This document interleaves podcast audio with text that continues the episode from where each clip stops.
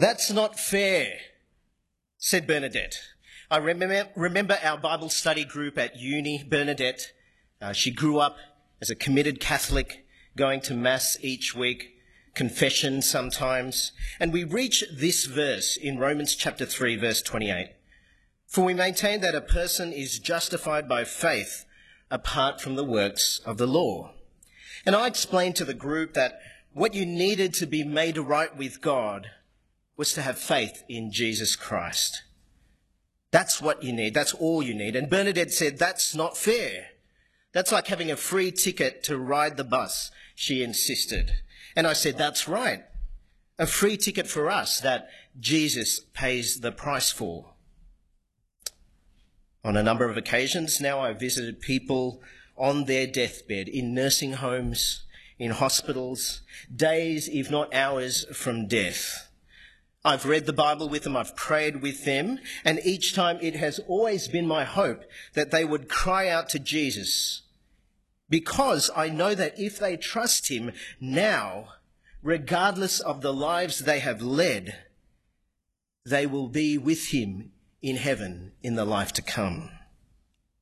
And I mean, there's a precedent for this in the Bible, isn't there? In the Gospel of Luke.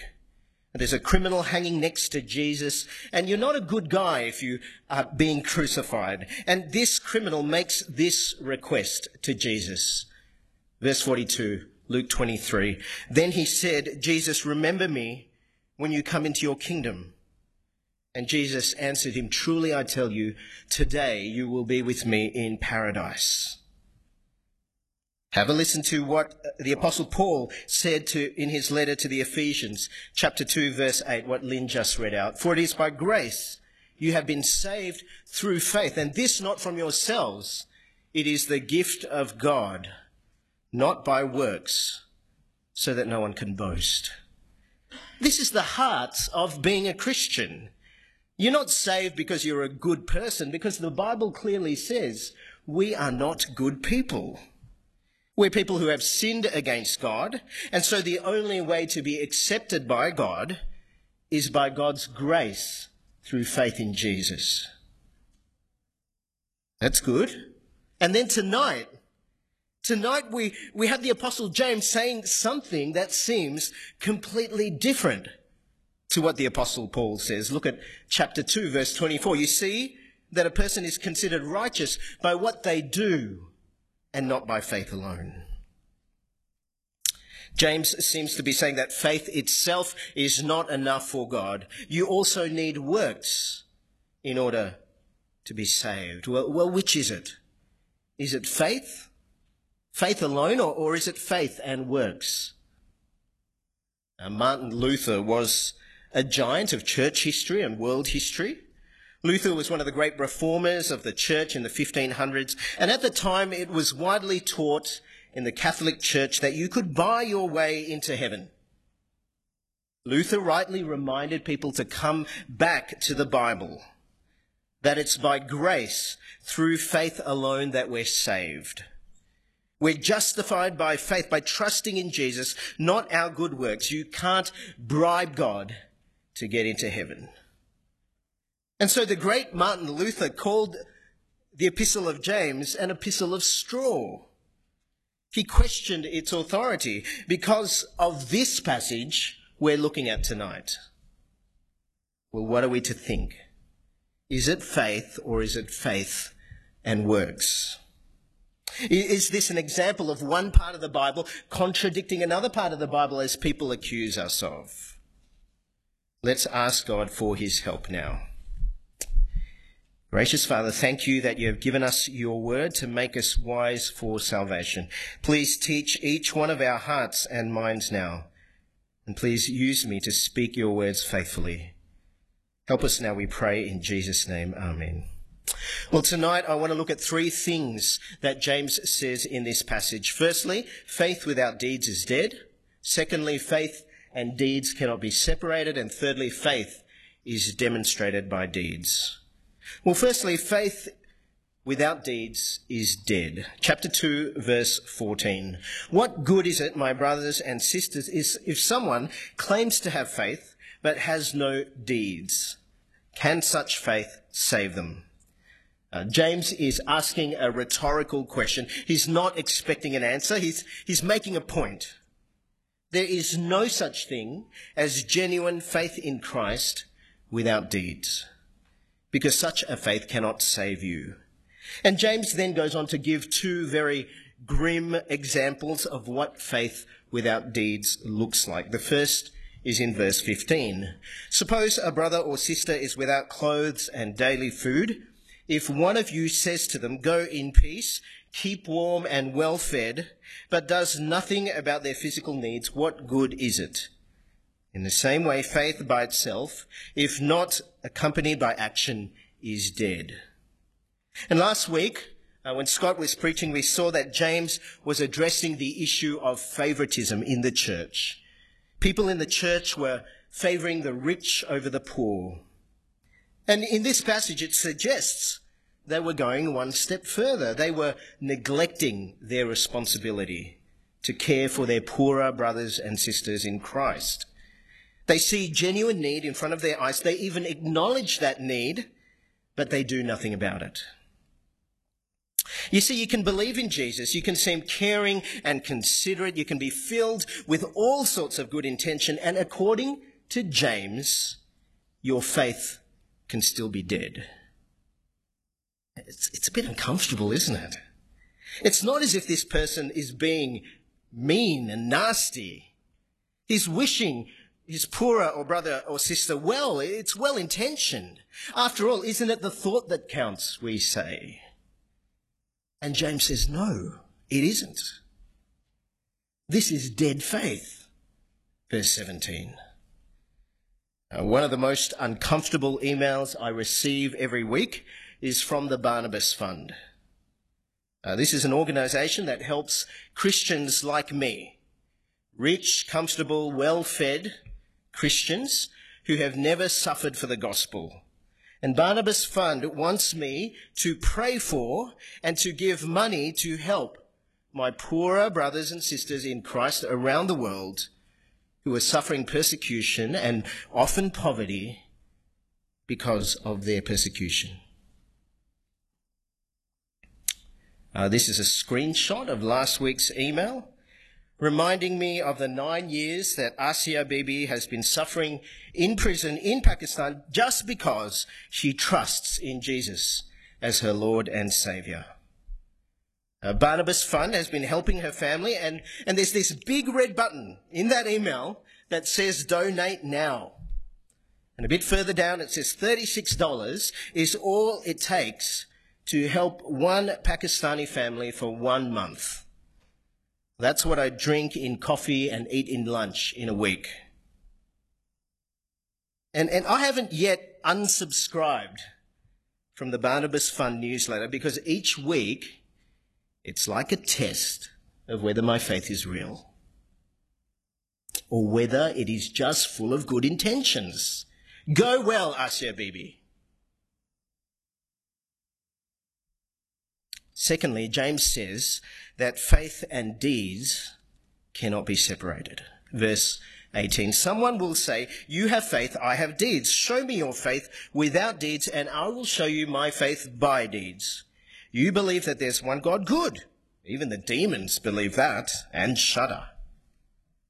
Now, James isn't saying that it's up to a person to choose faith or deeds. He's saying the opposite. The two cannot be separated. Uh, faith isn't just a mental agreement. No, faith is not just a, a true belief about God. Oh, oh, yes, I believe in God and Jesus. No, faith is a trust in God, a trust in Jesus that must result in deeds. Real faith shows itself in real deeds.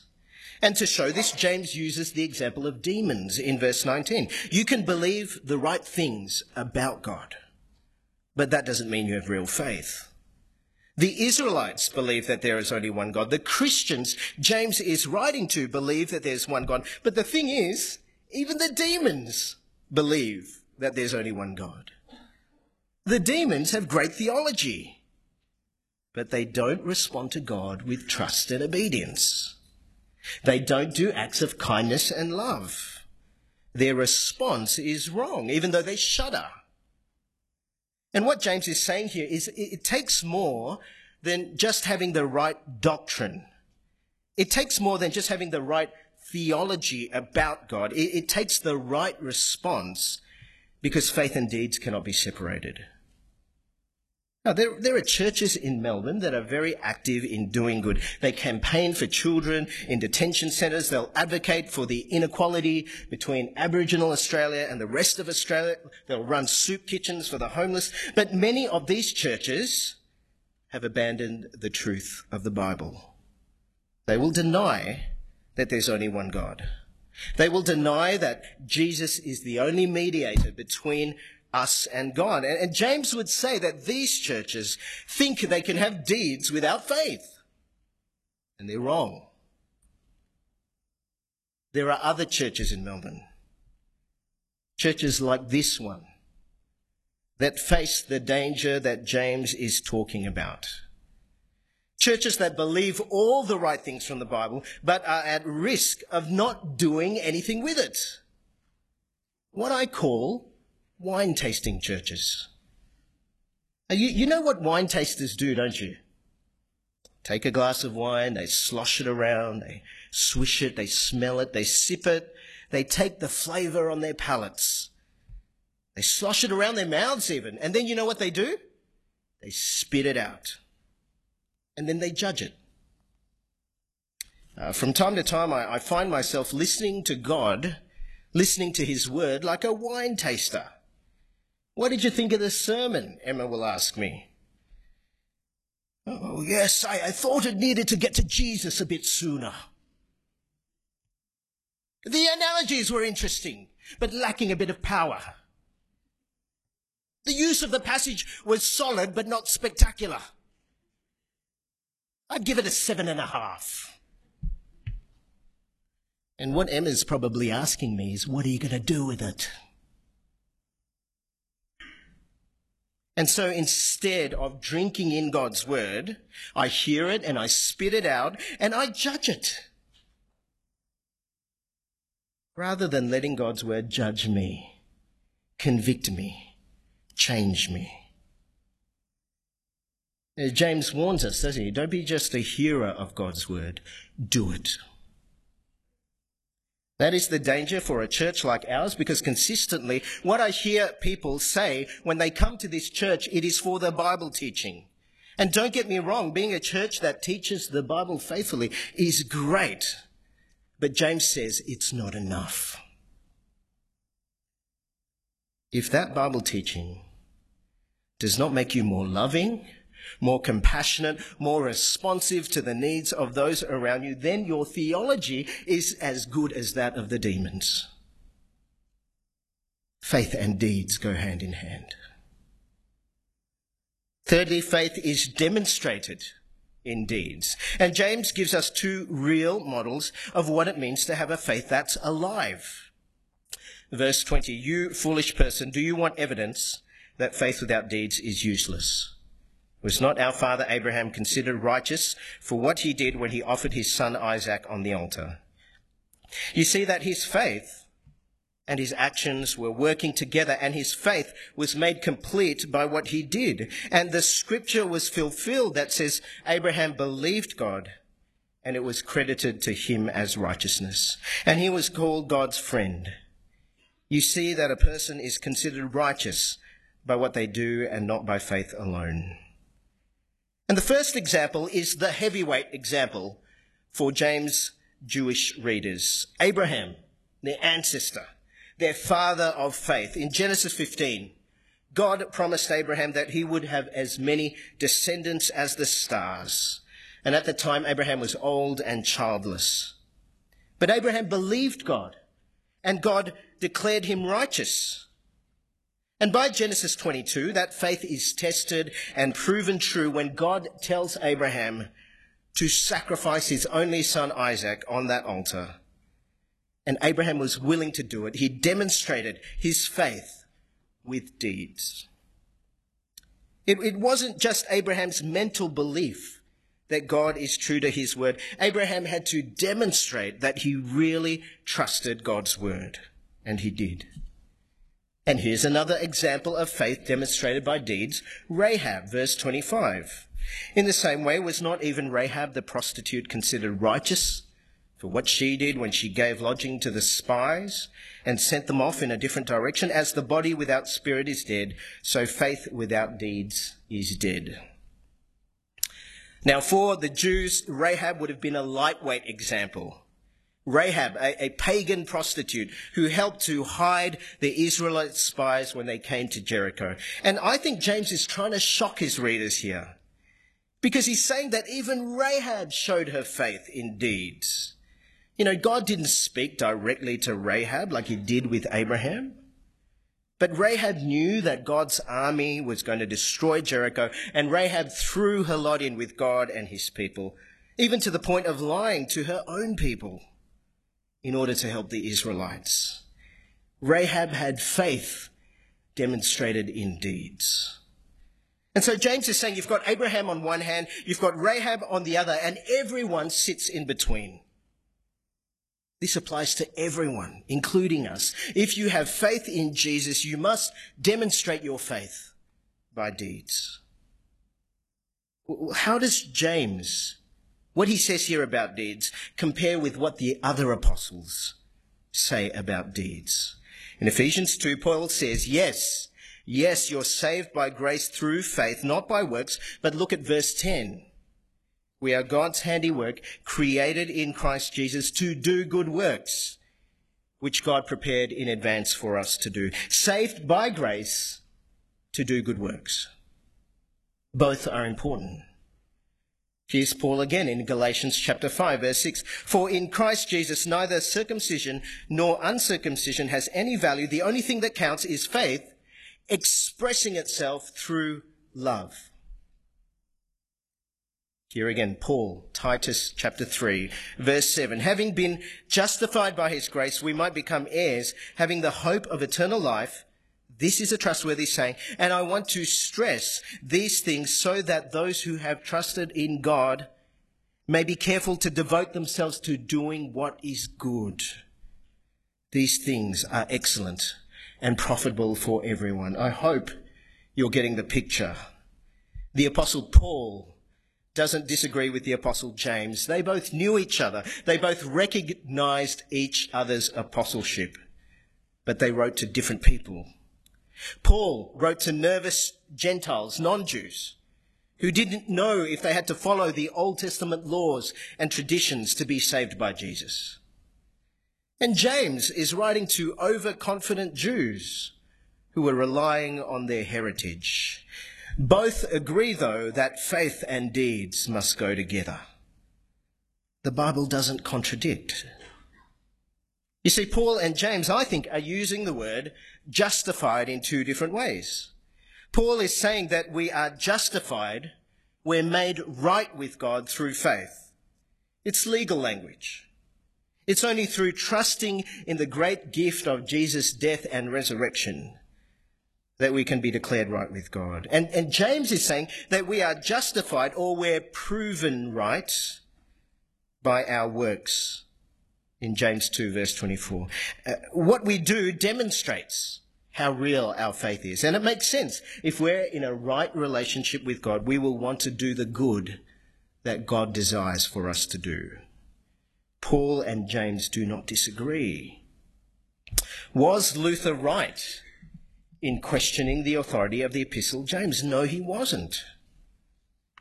In fact, there's a saying that comes from the Reformation that I think is a great summary of what Paul and James are saying. It's faith alone that saves, but the faith that saves is never alone.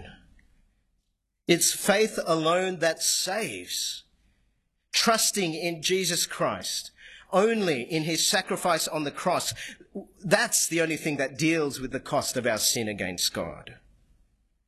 But if you have that type of faith, genuine faith, it will never be alone because it will be accompanied by a desire to please Jesus, doing all sorts of good, driven by the love of Jesus. Just one question of application tonight. Is your faith dead or is it alive? Is your faith dead or is it alive? Uh, each morning, when I used to go to uni, I would park my car at one end of Melbourne Cemetery and I would walk through the cemetery to get to my classes at Melbourne Uni. Uh, one gravestone stood out to me from all the others. I took a photo of it. It is a statue of a woman clinging desperately to the cross. And on the cross are the words, Rock of Ages. That's one of the songs we sing here at this church. Let me read to you one of the verses. Nothing in my hand I bring, simply to your cross I cling. Naked come to you for dress. Helpless look to you for grace. Stained by sin to you I cry. Wash me, Saviour, or I die. And when I look at that gravestone and see the woman clinging to the cross, I see how this person died. They died well. They died with a living faith, throwing themselves on the mercy of God shown in Christ Jesus on his cross. The cross of Christ teaches us how to die well, but it also teaches us how to live well. Listen to the Apostle John speaking about the cross of Christ. 1 John 3. This is how we know what love is. Jesus Christ laid down his life for us. If anyone has material possessions and sees a brother or sister in need but has no pity on them, how can the love of God be in that person? Dear children, let us not love with words or speech, but with actions and in truth. John sounds like James, doesn't he? Faith must be demonstrated by deeds. How can you look at the cross of Christ? How can you see the practical love of Jesus for you and not be compelled to love others like that? That's what John is saying. Jesus, though he was rich beyond imagination, became poor for us. So how can you possibly say that you believe in Jesus and not be compelled to care for the needs of those around you? John asks the hard question. If you say you know the love of Jesus, but do not show the love of Jesus, are you a real Christian? Is your faith dead or alive? Yes, you should cling to the cross alone, but here is the other side of the cross, the side that demands a response. Here are the lyrics of another song we sing in this church, When I Survey the Wondrous Cross. Were the whole realm of nature mine, that were an offering far too small. Love so amazing, so divine, demands my soul, my life, my all. Love so amazing, so divine, demands my soul, my life, my all. The love of Christ demands the use of my time. The love of Christ demands the use of my money. The love of Christ demands the use of my possessions. The love of Christ demands the use of my gifts. Faith has to be shown in deeds of love. And when you understand the love of Jesus for you, when you understand what it took to deal with your sin, your heart will, will melt with compassion and generosity and joy in service. You see, a dead faith is a faith that is preoccupied with self, too, too busy calculating petrol money rather than driving someone to the airport, too much time to talk to listen to your friend with depression. It's going to blow my budget to cook that meal for that person in need. If I welcome those people into my house, it will mess up my house. A dead faith has no compassion. Those children in detention should blame their parents for being there. A dead faith has all the best intentions in the world. Once I've graduated, once I've bought a house, once I've married, once my kids are older, well, then I will have more time to give to Jesus and money. A faith that is alive is not concerned with self, but is consumed with serving Christ and others. Uh, I was working on the Bundy website this week. I Googled Bundoora Presbyterian and I, I came up with an article in the National Library of Australia. And it turns out we're not the first Bundoora Presbyterian. This is an article. Uh, it's an obituary, in fact. An obituary of a lady, Mary Bruce. Uh, this article is dated between 1907 and 1922. Uh, Bundoora Presbyterian was the Janefield Presbyterian Church. It used to meet further up Plenty Road at what is now the Macedonian Orthodox Church. And uh, the Reverend Bruce writes this obituary about his sister, Mary. Uh, he reads two passages of scripture that speak of what he thought of her. Proverbs 31, a wife of noble character, even though it seems his sister never got married or had kids. He also read Luke 10:42 about Mary, who did the best thing, he said, and that was to listen to Jesus, unlike his, her sister Martha. And as I read this obituary, I want you to think about what a life lived in devotion to Jesus looks like. A life that is not consumed with traveling, traveling the world and having lots of experiences, amassing great wealth, but a life that is lived in the ordinary goodness of loving and serving others. Learn from a former member of Bundoora Presbyterian. Let me read this to you. His sister, the Reverend Bruce said, lived a beautiful ministry of unselfishness and love.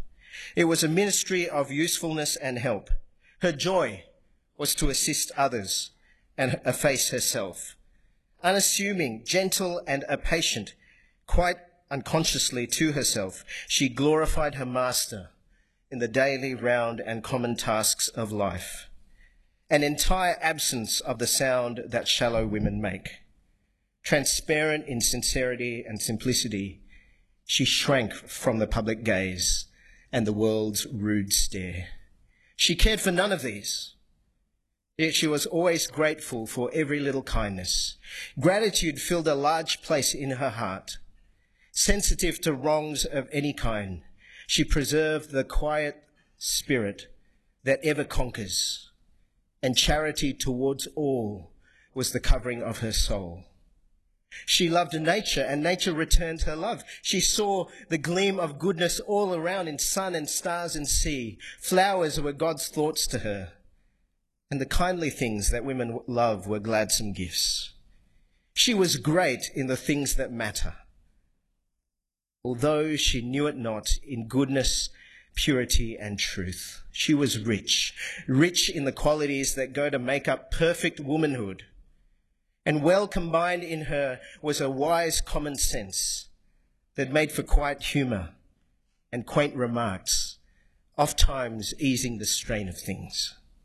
She loved her church, and in Sunday school, Bible class, Presbyterian Women's Mission Union, and the Ladies' Guild, she found a happy work. The Sunday school students were very dear to her.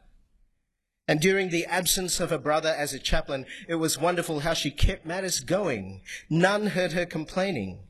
It was not in her nature. It is not for me to speak here of what my sister was in her home. That is too sacred. Suffice it to say that she was all that one could wish a woman to be an ideal that any woman might envy. She was the best of sisters that one could ever wish a woman to be. One of the noblest women I ever met, yet she knew it not. This is high praise, but not too high. And the secret of it all, in early years, Mary Bruce had chosen the one thing needful, the good part, to listen to Jesus. and it was not taken from her. And so, across the years, the two Marys link hand to hand. Her end was peace. Just as another day began to break in the east, one of God's angels came down, and so all peacefully and calm she passed away to God's eternal home. She lived in radiant bliss, more lasting than monument of brass or marble is the memory of her beautiful life. A life made perfect in love, and it will be a hope and inspiration to us all. Her gentle spirit lives on in all the work she loved so well, and blessed are those to whom it is given to carry on her work. Faith must be demonstrated by deeds. That is what it means to live well and to die well. Let me pray for us.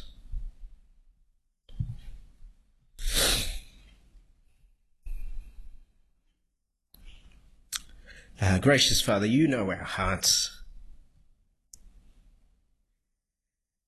So often we're really good at being theoretical Christians, lots of good intentions, lots of good theology. And we confess we fall short of doing the good that you've given us to do. Gracious Father, please draw us back to the cross of Christ, that we would see how he laid down his life for us, that we would love like him. Help us to learn from the saints who have gone before us, like Mary Bruce. Help us, Father, to listen to Jesus and to do his good. We pray in his name. Amen.